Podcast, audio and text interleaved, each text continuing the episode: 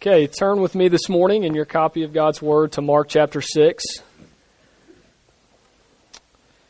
If you're visiting with us, um, we have been walking uh, day by day through the life of Christ as it's presented to us in the Gospel of Mark, and uh, looking at the events of his life and his ministry there, and uh, asking the question what does this teach us uh, about who he is and what he's come to do?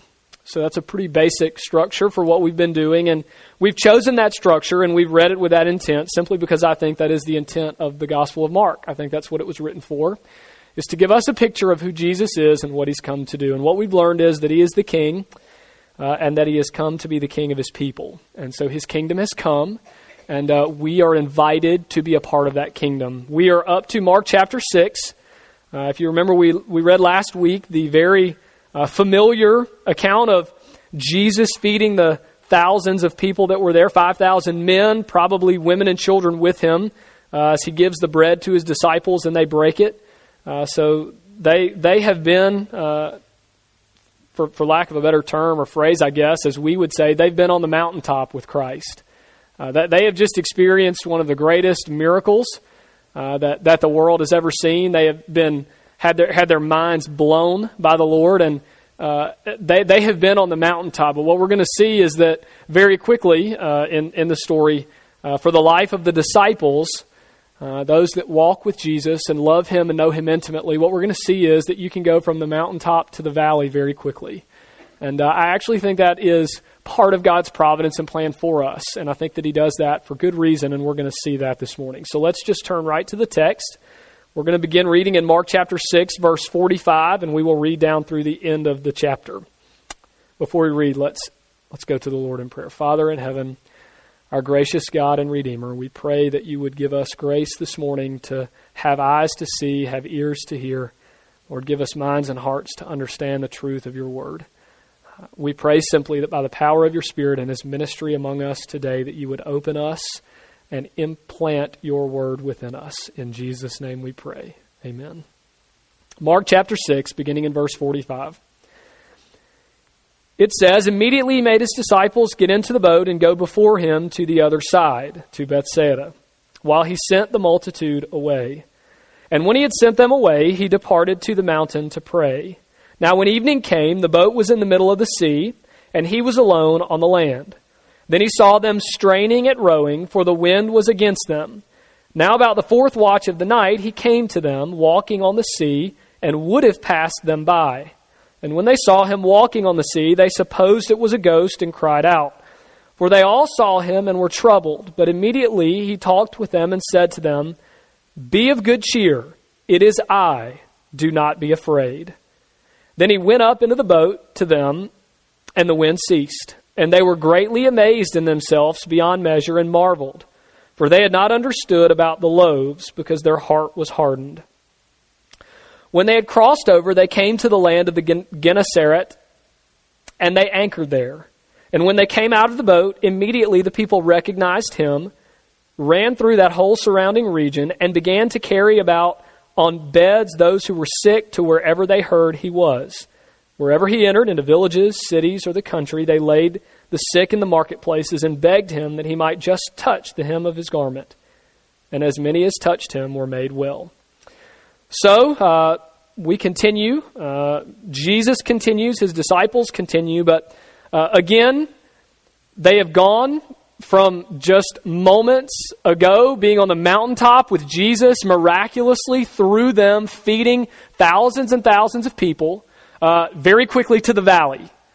Um, and so I want you to see that this is not new as we've studied this gospel account of Mark, as we've studied this life of Jesus and his ministry. Uh, this should be somewhat of a pattern. seems to go up and down. You know, the disciples seem to be in a really good place, and then they seem to be really struggling. And so, um, as they have walked with Christ, this pattern seems to emerge. But alas, they are in trouble again. Uh, and, and no less on a boat, right? Um, and so the first thing that I want you to see, we're, we're just going to look, I'm, I'm going to give you points. It may not be the best outline this morning, but I'm going to give you points as we walk through this that point us to certain aspects or parts of the text this morning that I'm going to try to draw out some conclusions for you. The first point is that we need to see that Jesus sends his disciples away out on a boat. So they are, alas, in trouble again, and it is on a boat. We've seen this before. When they crossed over the Sea of Galilee, the same place where they are, they got into a huge thunderstorm. They got into a hurricane. This is the account, remember, where Jesus was sleeping because he was tired from all the ministry that he had done. He was sleeping in the hull of the boat, down in the belly of the boat, and they came to him and said, Lord, why why are you not caring that we are fixing to perish? We are dying and you are sleeping. What's going on? And they didn't understand. They didn't get that they were safe. They were safe when the storm was raging because they had Jesus in the vessel with them. They had the God of the storm in the boat with them. And so we've seen them in trouble in a boat with Christ. This is a little bit different, though. They have been on the other side, they have fed the 5,000. But remember, before they fed the 5,000, it said that they were weary and they crossed over because they were looking for a, uh, an isolated place to rest. But the people followed them, and when they got off the boat with Jesus, there were these throngs of people by the thousands, again, that n- had great needs. And so Jesus, having compassion on them, and ultimately, as we saw in his disciples, rather than giving them a place of rest, he sends them right back into ministry. He says, Let's feed them. And he does the miraculous feeding with the, uh, the, the loaves of bread and the two pieces of fish. But so don't forget then that they're still weary. Okay, so, so Jesus sends them away on a boat. It says, um, to the other side while he sent the multitude away. Look at, look at verse 45. He sends them away on a boat to cross over to the other side of Bethsaida. But then here, while he sent the multitude away. So he sends them away on a boat, and he also sends the people home. So you gotta, you gotta think if you're the disciples that you're probably uh, really excited that now you're going to get your rest. You know, that, that Jesus is finally coming good on his promise, that he's finally going to deliver them to a place of rest and peace, and they're going to get to chill out a little bit, and they're going to get to relax a little bit. And so he sends them out onto this boat, but that is not, that is not what happened. You know, they, think they've been on the mountaintop and they're just going to continue to coast there. They're going to get the rest that they need. Jesus is going to retire and pray. They're going to retire on the boat and rest. Jesus sends them out on this boat, and then the storm comes right back up. We know that because a storm arises, and when he sees them from the side, they are straining at rowing. Well, if, if it's the fourth watch of the night, as we're told in the text, and that would be probably somewhere around 3 in the morning or just after, maybe 3 to 5 or 3 to 6. What we know is it would have been pitch black dark. So that if you're straining at rowing in the middle of the night in the pitch black dark, it's only because uh, you're pretty scared and nervous about the situation that you're in. Where were they going? They were rowing and straining, frantically trying to get back to the safety of the shore. So get, get the picture here. They're tired. They cross over to rest. They cannot rest. Jesus causes them and through them does this ministry of feeding all these people. So they're still tired. He sends the people away. He commands his disciples to get into a boat and sends them out. And in their mind, they are finally going to get the rest they need. And because they have now done exactly what Jesus told them to do again and again and again, they are in the middle of deep trouble. Don't miss that. Remember, we saw that when he told them to cross over the Sea of Galilee the first time, when he was asleep in the bottom of the boat, when the great storm arose. He was sleeping, and they were freaking out because they were, thought they were going to die. They were imminently perishing. Why were they there? Because Jesus commanded that they get on a boat and go to the other side. Again, they've done exactly what Jesus has commanded them to do as they have sought rest from him, and he has delivered them right back into the storm. So that brings us back to what I said a moment ago. The, the question is isn't it also our experience? The question, though, is why? That we seem to go from the mountaintop in quick fashion down to the valley. Have you ever wondered why can't we just stay on the mountaintop for a little while? And, and sometimes in God's providence we do, but that's not the normal course of the Christian life. The normal course of the Christian life is that we get down into the midst of the deep, dark valley, and then the Lord, our Savior, redeems and restores and brings about salvation and joy, redemption, and brings us back to the mountaintop where we worship and thank Him, and then casts us right back down into the valley. And in God's providence, there is this ebb and flow. There is this up and down to the Christian life as we walk with Christ. And His disciples are experiencing just that same issue. They are no doubt frustrated at this point, and you know maybe we can sympathize with them a little bit. Uh, the real problem, however, is that they simply don't get it. Jesus has been trying to show them that he has much more for them and that he is much he is interested for them in much more than simply their rest, in simply their physical well being, in simply their temporal happiness and continuing on the mountaintop with no problems. Because, see, if they continued on the mountaintop, if they stayed where he was doing the miracles and feeding them and everybody else, and there were no problems, and there were no storms on the sea, and there were no boats that were sinking, then they would never have occasion to trust him and to learn who he is. What have we seen in the Gospel of Mark? That it's a book about who is Jesus. Thus far, the only characters in the text that seem to understand who Jesus is are the demons, which is very interesting, but they have the best theology in all of the book. And even to this point, it's sort of amazing that all that they've seen and all that they have heard and all that they've experienced with Christ, the great miracles, they simply still don't understand. They just don't get it. We, we read, as we'll pick back up later, down in verse 52. They didn't even understand about the loaves. They were astonished and amazed, as they are with this story. But what does it say? They had not understood about the loaves because their hearts were hardened. They were blind. You know, that, that they didn't get it. They, they did not understand what Jesus was coming to do. And so this is a story then about how he's going to try to help show them and, and how he's going to try to help show those. So the first thing is Jesus sends his disciples away on a boat, and according to his command, they find themselves in deep trouble. Secondly, the second thing we see in the story, Jesus secludes himself on a mountain to pray. So the difference then in this text and the last story of trouble on the sea is that Jesus does not get in the boat with them. Jesus sends them out. Remember just a few verses ago, he sent them out two by two into the surrounding regions to minister the gospel, to tell all about who he was and his ministry, to, to tell about Christ and salvation, that the kingdom of God has come. Now he's sending them out on this boat, but he doesn't go with them. It says in the text that he retired to the mountain to pray, verse 46. And when he sent them away, that's the multitude and the disciples away on the boat, he departed to the mountain to pray.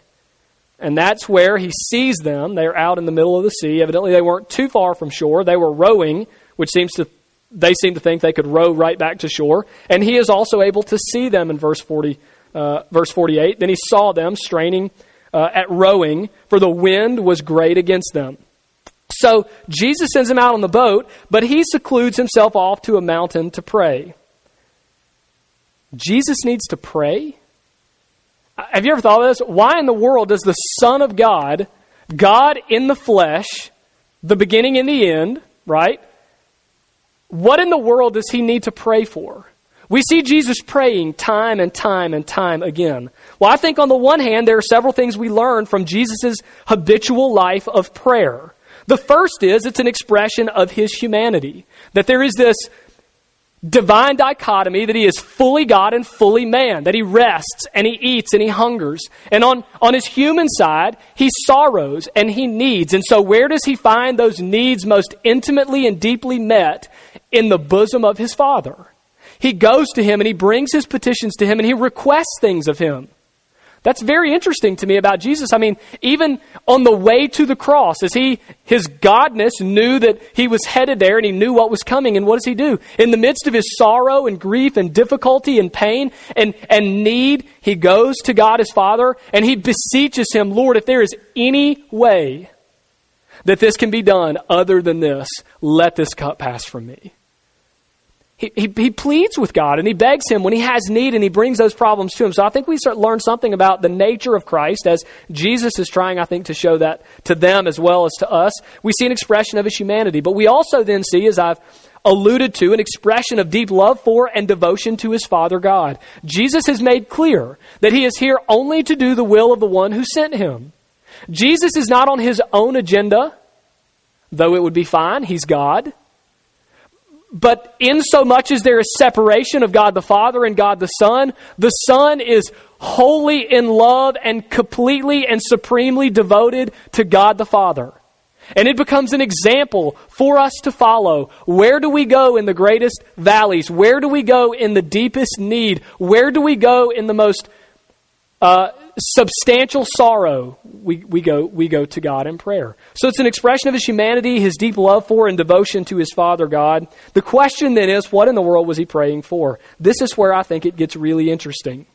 He sends the disciples off in a boat. He retires onto the side of the mountain on the shore side to pray, to a departed place to pray. What in the world was he praying for? He, he didn't need to pray, he was God.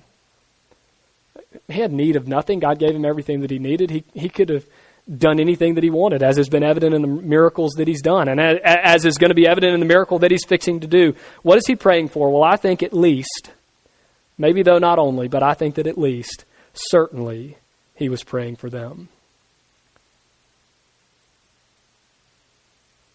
I think he was praying that they would know him. How frustrated Christ must have been as he broke five loaves and two fish to feed thousands upon thousands. And he knew in his heart that the disciples as verse 52 tells us, still were hardened and blind. How frustrating it must have been for him. And so, what does he do? I think that he gets on his face, secluded and alone before God his Father, and he pleads with God to open their eyes, to open their hearts, to reveal himself to them in a special and a unique way, that they would know him, that they would see him as he is, that they would believe in and trust in him. I think Jesus desperately longs for his disciples to get it. Secondly, I think that he was praying that they would recognize him. In just a few moments, we're going to see that he walks out onto the water to do this unbelievable expression of miraculous divinity. And, and we're going to see that they don't even recognize who it is. And I, I think that he's praying that they would recognize him. But, but, but then, thirdly, I think that he was also praying, even just physically, practically, temporally, that God would keep them safe in the storm that he knew was there. See, J- Jesus, just as in the first time, he sent them off into the storm, not because he had no idea the storm was coming. In his providence, he plans the storm to give them teaching opportunities to learn to trust him. But I think that Jesus cares enough for them that even though he knows the storm is coming and he sends them off into the boat in the midst of the storm, I think he retires to the side of the mountain, isolated and alone with God, to pray that, yes, God, I mean, you can almost hear him. Let the waves pound the boat. Let, let, let, the, let the wind cover them. Let the boat be battered and torn, but just keep them safe. Wet and weary, but keep them safe. You can almost, you can almost get a sense of what's going on here, friends. Aren't you thankful? I mean, this is the season of Thanksgiving and Christmas. Aren't you thankful that when Jesus sends us, down off the mountain and onto the boat and into the storm. When he sends us from the mountaintop in a moment's notice into the deepest valley, and when we cannot see him and when we do not feel that he is with us, isn't it encouraging to know that he is alone on the shore, watching us and interceding for us? See, the disciples, again, think that Jesus just doesn't care. What are you doing? Do you not care that we are perishing? Frantically rowing to get to the side of the boat because, oh no, what are we going to do? And they have continued to miss it. Jesus sends them off on the boat into the heart of the storm. And then, it, who would you rather have praying for you? And then he goes alone to do what only he can to go before God his Father on their behalf and intercede for them. There is no greater reality in my life for which I am more thankful than the intercession of my Savior Jesus. So he sends them on a boat out and away. He secludes himself on a mountain to pray. Thirdly, he responds to their need. Uh, I love when Jesus, in the midst of our uh, their unbelief and their blindness, he doesn't just drop his holy hammer of judgment upon them. Uh, as he does with the Pharisees, because keep in mind that the blindness spoken of here and the blindness spoken of about the Pharisees are different types of blindness. We know that simply because of the way that Jesus deals with the blindness. Jesus, in his compassion and mercy and love for them, is going to reach them in their greatest point of weakness, in the midst of their, in the midst of their blindness. Look at, look at what he does. Uh, full of grace and mercy and patience with their hard heartedness and with their stupidity and with their unwillingness to see and get it, he walks on the water to retrieve them. And he goes out into the midst of the storm and he walks up alongside the boat and says, Hey guys, I'm here. And then he crawls into the boat in the midst of these frantically fearing, pathetic men. And he turns and he says to the wind and to the waves, Be still. And in a moment, it all stops and they are restored to safety. He goes out to them in their time of unbelief, in their time of faithlessness. He goes to them, they do not come to him. When they are not believing, he still seeks them out. He pursues them and he hunts them down. He retrieves them from their unbelief and gives them what they need to trust him and to believe in Him. And guys, that is great news for me and you because I know that if you're anything like me, your life is characterized by extreme instances of unbelief and faithlessness. Where we turn away from God because of the terrible things we think He's brought into our life, and we are bitter and we hate Him because we don't, like the disciples, we just don't get it. We think that if He loved us, He would not bring these things into our life. We think that if He cared about us, He would keep us on top of the mountain forever. And we fail to see that He plunges us down into the valley and retires to the side of the water to pray for us so that He can teach us about who He is. And that's what He's doing with these disciples. And in the midst of their faithlessness, in their time of unbelief, He goes to them to deliver them. Not that they were ever in trouble. I mean, if Jesus is on the side of the water in eyeshot praying for you, are you really in that big of a problem? No. Guys, and Jesus stands before God ever interceding for us moment by moment and day by day. Which means no matter how great the storm in your life seems this morning, you are not in trouble. I know, I know that it can feel different. But let this story encourage you that you're not in trouble, but even when you think you are, just to show you that you're not, He will come to you and He will meet your physical and your psychological needs often, not always. It's wonderful. It's wonderful, isn't it, that He cares enough about our frantic fear to walk out on the water to, to meet us there in our unbelief and to give us whatever it is that we need to trust Him and to stop the storm. To stop the storm. But the question then is it is wonderful, yes, but is that it? Is that all Jesus does in this text? Is that all we're supposed to learn? This sort of heartwarming truth that Jesus will walk on the water from time to time. He will come out to meet our physical needs. I'm afraid not. Jesus responds to their need, yes, but as I've already alluded to time and again in this message, more importantly, in doing so, he reveals his nature to them. In going to them, he is going with grace to give them a glimpse of his glory and his person. He is going to show them his divinity. So that for the first time in the story that we've been reading and all of the experiences with the disciples we've seen, maybe not the very first time, but for the first time in, in their life together as a small band of believers and as a group, for the first time, they are going to see more than merely expressions of his divinity. What have they seen so far? They've seen him break the loaves and, and, and make it miraculously go. They've seen people let down from the roof that could not walk, the lame that were told to get up off their mat. They've seen the leper healed. They've seen the demoniac healed. They've seen expressions so that they stand back as they did the last time he calmed the storm and said, Who is this that even the wind and the waves must listen to the sound of his voice. They stand back and marvel and say, Who is this? They've seen the expressions of who he is, but they've never actually seen him as he is. It's different, and I'm going to show you that. And in doing this act of grace and mercy and walking out onto the water to reveal his nature to them, for the first time, they are going to be given a glimpse of his divinity.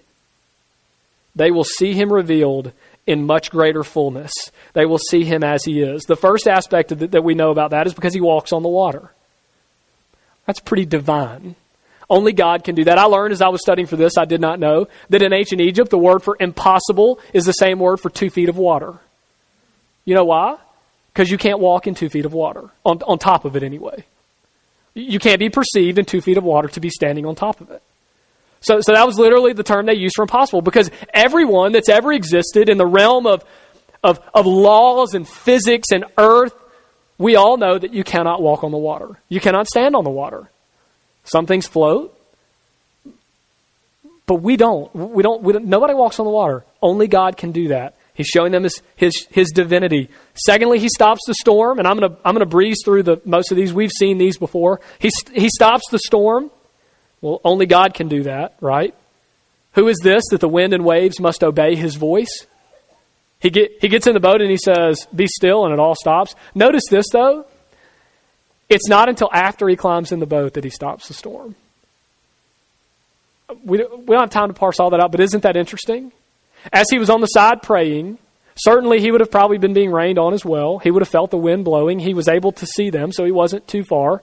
They're out. He could have just thought it. He could have just done this from the shore. I don't know what he did.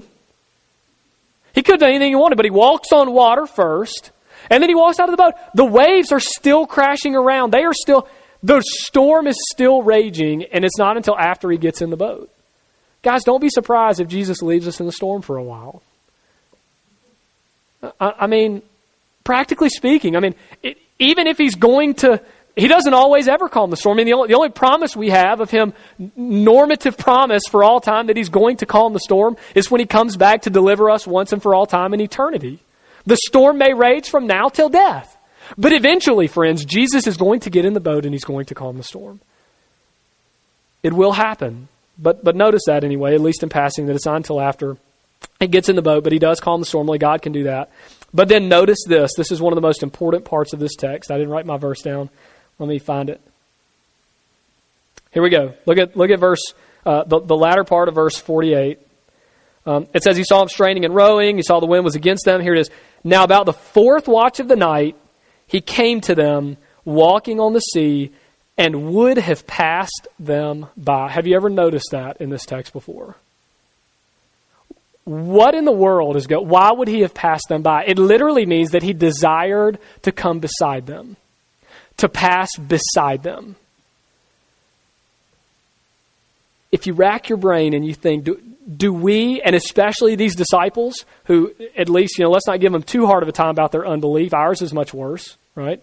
They did not have the New Testament. The cross had not yet come. They, they are in an infant stage of the, the, the inauguration of God's kingdom. So, I mean, let's not be too hard on them. But at this infant stage of Christ and his ministry and, and their belief and understanding of who he is,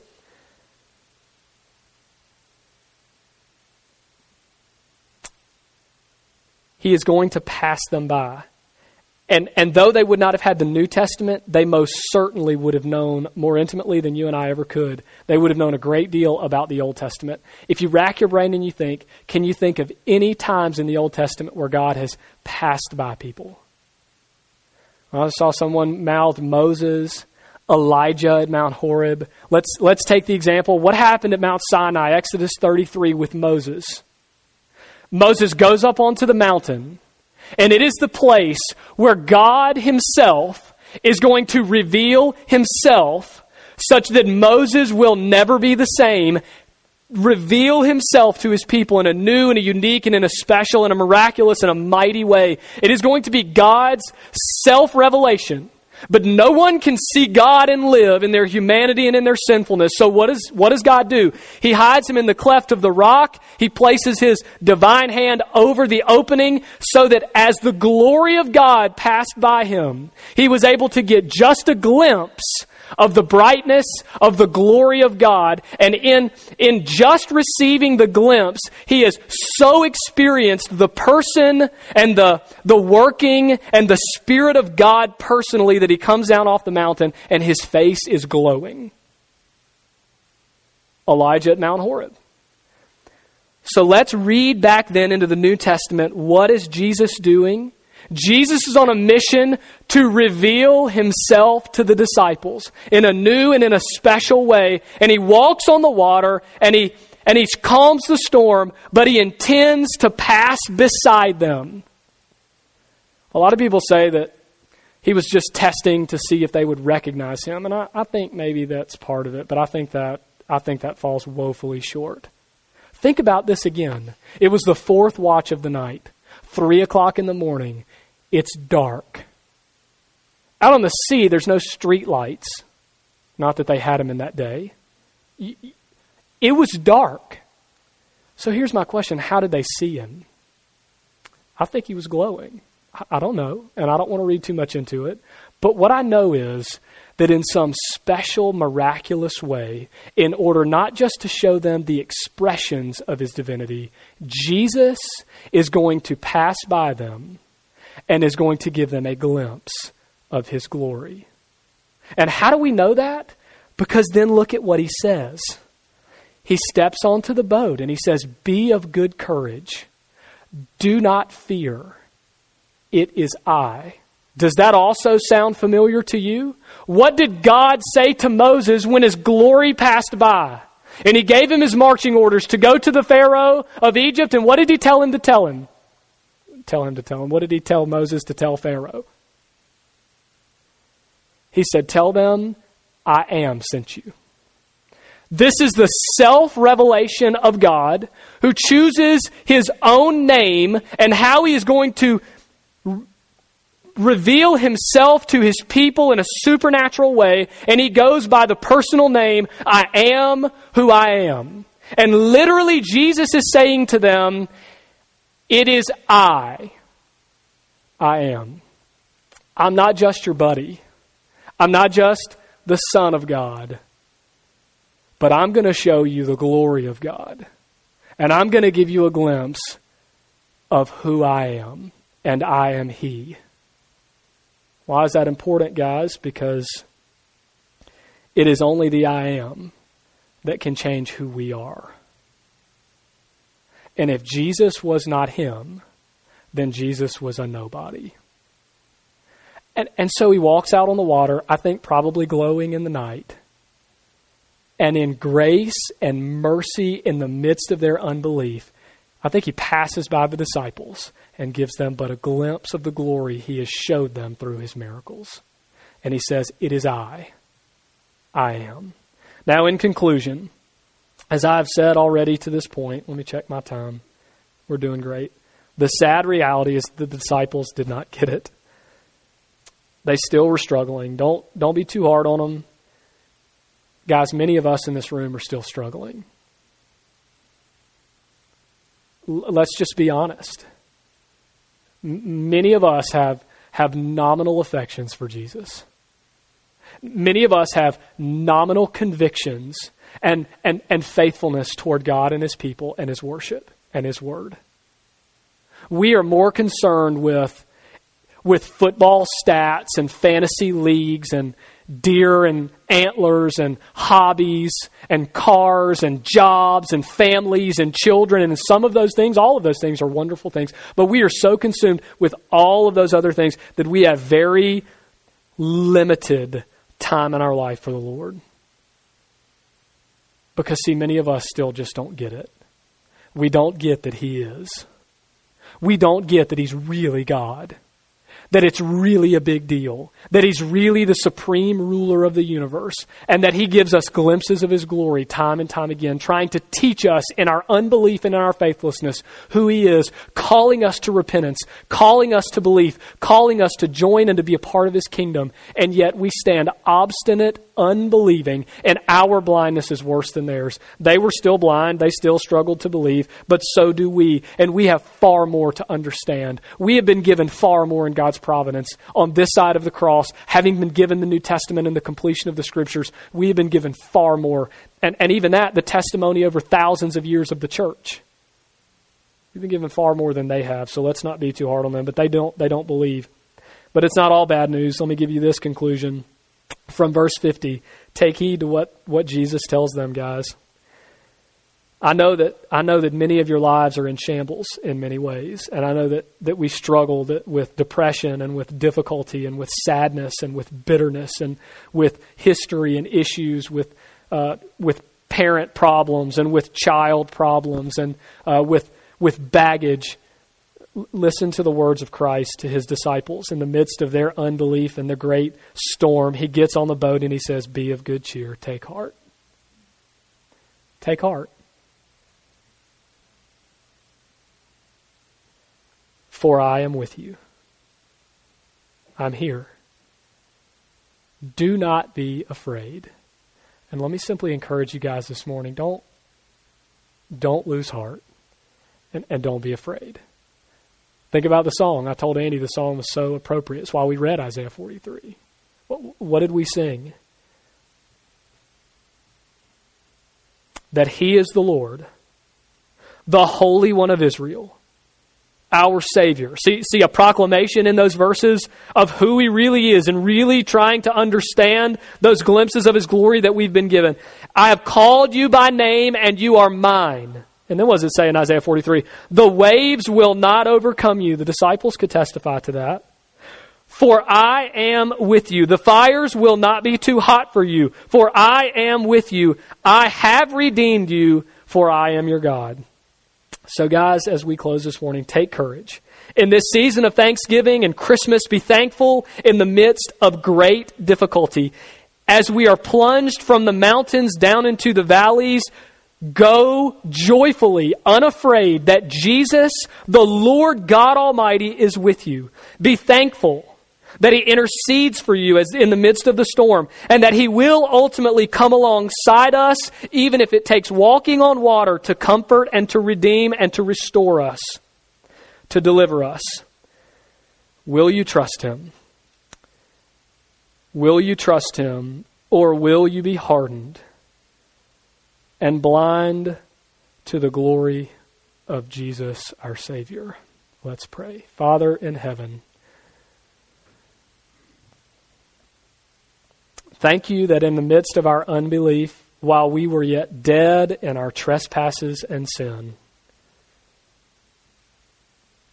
that you passed by us and revealed yourself to us and helped us to feel, to experience, not just expressions of who you are, but to see you as you are. That you've called us to repentance, that you've placed faith in our hearts, that you've given us belief. Lord, I pray that every person in this room would have that same experience. Lord, Lord, that they would see, that they would be given ears to hear, that they would understand, that they would get it.